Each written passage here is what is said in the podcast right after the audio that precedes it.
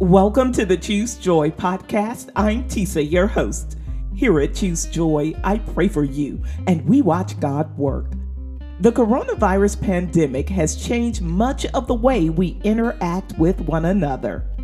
Handshakes and hugs have been replaced by nods and waves. And as we ease into another cold and flu season, we are also seeing an increase in COVID 19 infections and variants. So I want to pray today for all of us who may be facing a return to self isolation, social distancing, physical distancing, quarantine, all of that due to this pandemic. In a time where you need support, but you have to be physically distant from those who love you, I want you to know that God is always with you.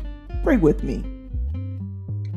Father God, we thank you for your mercy and your grace. We have experienced many months impacted by this pandemic, yet you have spared so many of us from illness and even from death. We honor the lives of those who we have lost by doing everything we can do to stay safe and to keep others safe as well. Let any time we have to isolate be filled with your peace. Pour your word into us during this time that we come out stronger and wiser in you.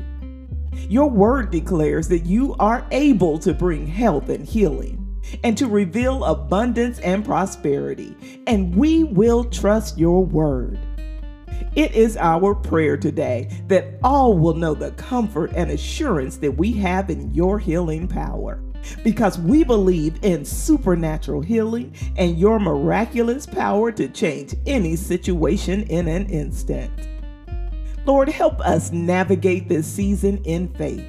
We pray for true and accurate information free from any agendas.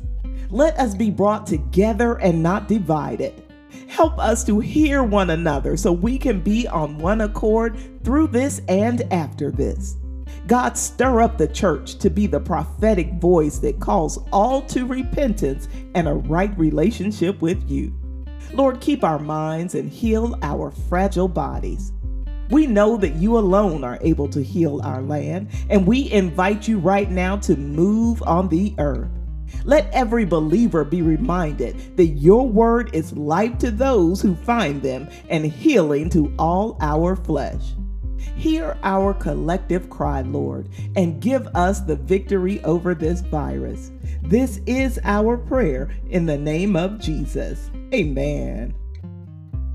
Thank you so much for praying with me here today at Choose Joy with Tisa. It is my goal for this and every prayer that it finds its way to the soul who needs it. You can help me reach that goal by subscribing to the podcast and sharing this prayer. If this prayer was for you, I hope you'll let me know by leaving me a comment. Until next time, I pray that you choose joy.